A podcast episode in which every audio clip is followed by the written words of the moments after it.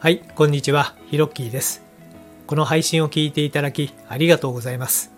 このチャンネルでは僕の今までの経験をもとに物事の楽しい捉え方や考え方についてお話ししています。どうぞリラックスして聞いてみてくださいね。お急ぎの方は2倍速がおすすめです。それでは、ホラ吹きチャンネル始まります。Hello to all about 10 million fans all over the world. I'm Hiroki. How's your day?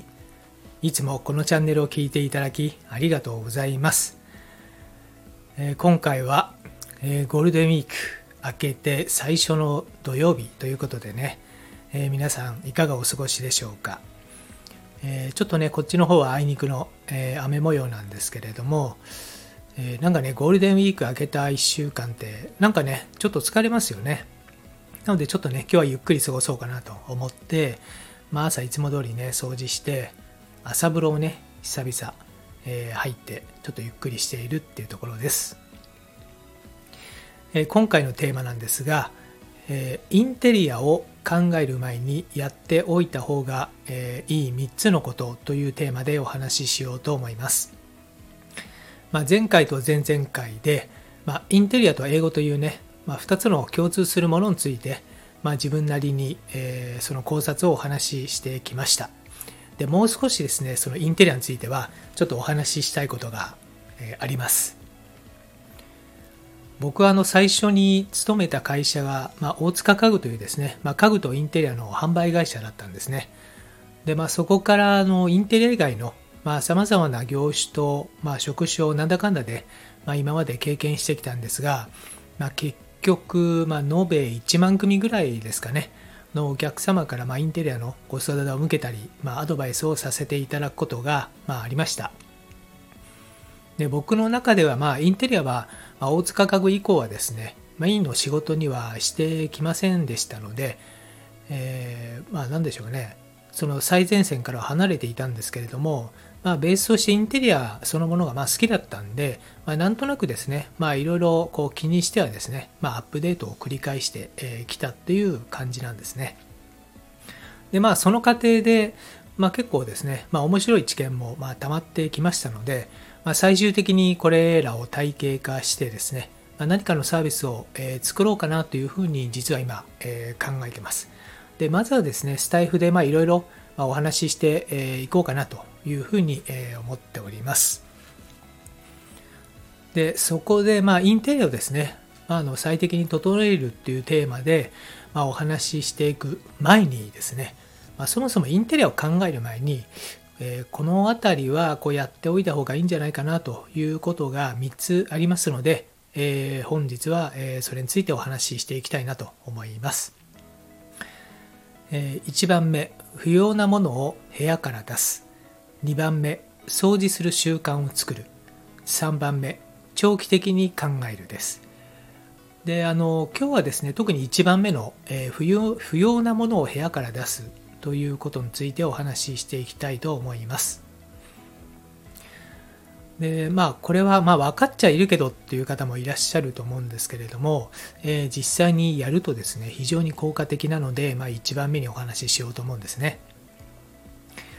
でまあどういうふうにやっていくかっていうのを最初に述べますとまあじっくりと、まあ、部屋の中にあるものをこう見渡してですね本当にこれは自分にとって必要なのかなとか、まあ、自分の気分をこれ上げてくれてるのかなとかをですね、まあ、自分に質問しながら、まあ、部屋の中にあるインテリア家具類を、えー見ていってでこれはもういらないなとか、えー余計だなとか必要ないなというものはですね、まあ、付箋かなんか貼っていってですね、えーそれらの、えー家具とかインテリアを、えーとにかく部屋から出します。まあ、あの倉庫にね移動するとか、まあ、あと友人とかにね譲るとかあとメルカリとかで売るとかですね、まあ、いろいろ方法あると思いますそしてまあもちろんね、えー大きなものはまあ役所に持って行ってもらうとかね捨てるとかまあ様々あるんですけれども、まあ、とにかくあの部屋の、今の部屋のスペースをですねなるべく開けてみてください。で、まあ、例えばまあずっと使っていない、まあ、いつ買ったかわからないような、まあ、雑貨類ですとか、まあ、ほとんど座らない座布団とかクッション、あとほとんど読まない本とかなんかこうごっちゃになって入れてる資料とかねでそしてそれが収納されている、えー、シェルフとか、えー、収納ボックスとか棚とかあとカーテンもね、まあ、部屋に合っていないということであったら、まあ、この際、えー、取り外しちゃうのもいいのかなと。でまああのもうひょっとしてまあ5年以上10年以上カーテンで下手したらかけっぱなしっていうのが多いんで、まあ、洗濯できるものはね洗濯、まあ、ないしはクリーニング出してこの際きれいにするっていうのもいいと思います。まあ、とにかく今自分にとって使わないもの、まあ、気分がときめかないものっていうのを、まあ、部屋の外に出す、まあ、処分するっていうのをぜひやってみてください。でそして、えー、不要なものは今後買わないと、まあ、自分に宣言してみるのも手なんですよね、まあ、どうしてもその不要なものが部屋にあるとですねこれ風水的にもやっぱり NG で。で不要なものがやっぱり置いてあるとですねこう無意識にやっぱりストレスをまあ、あのずっとあの感じさせちゃうっていうのが、まあ、インテリアのですねなかなかヘビー級にまずい問題なんですけど、えー、そういったものがあるので、まあ、とにかく余計なものを部屋から出すっていうのをやってみるといいです。でまあ先日ねある建築家に聞いた話なんですけれども、えー、ほとんどの人がですねこう家を新しく家を作るっていう時にですねオーダーされるのが収納する場所を作ってほしいっていうのが圧倒的なんだそうです。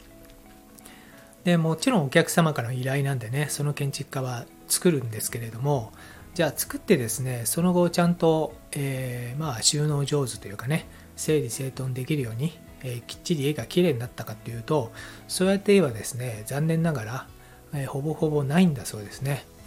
でやっぱりですねこの人間って不思議なものでちょっと収納の空間があるとそれを埋めようとしちゃうんですよね。なのでついつい余計なものを買っちゃうとか、えー、そこに入れるためのものをですね、えー、あえて、えー、必要じゃないものでも買ってしまってとにかく埋めようとしちゃうというものがあるんだそうです。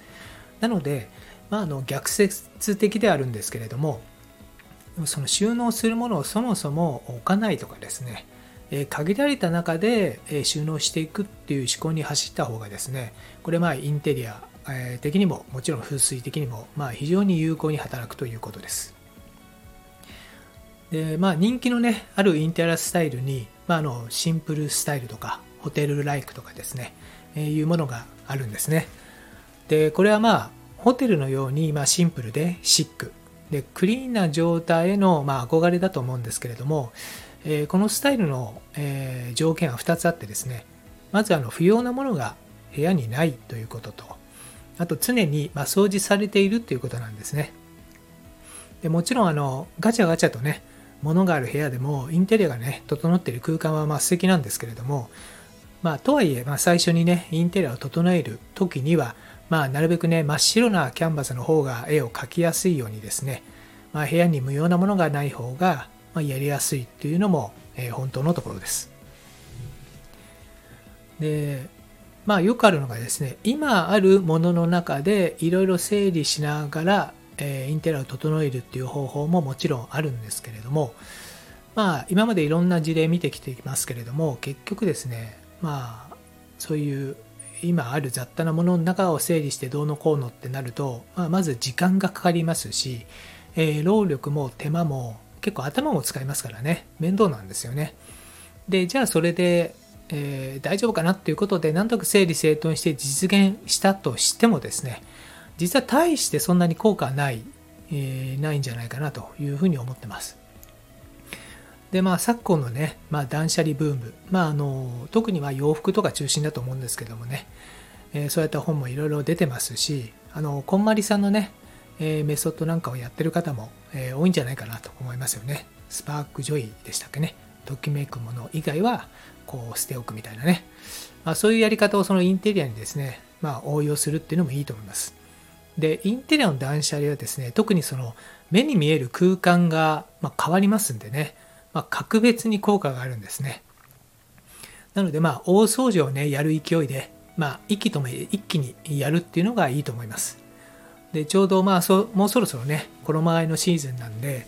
まあ、衣替えは、もともとね、旧暦の4月1日に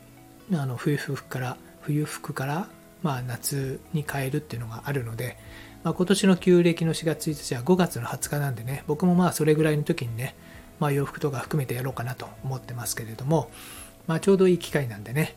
こうインテリアを、えー、整える前に、えー、インテリアを考える前にですね、え、やっておいた方がいいことの一つ目として不要なものを部屋から出してみませんかということで、えー、今日はお話をさせていただきました。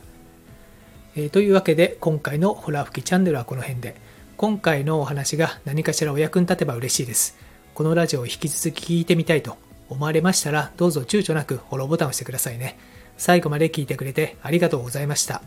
それではまたです。Thank you for listening till the end. Let there be prosperity.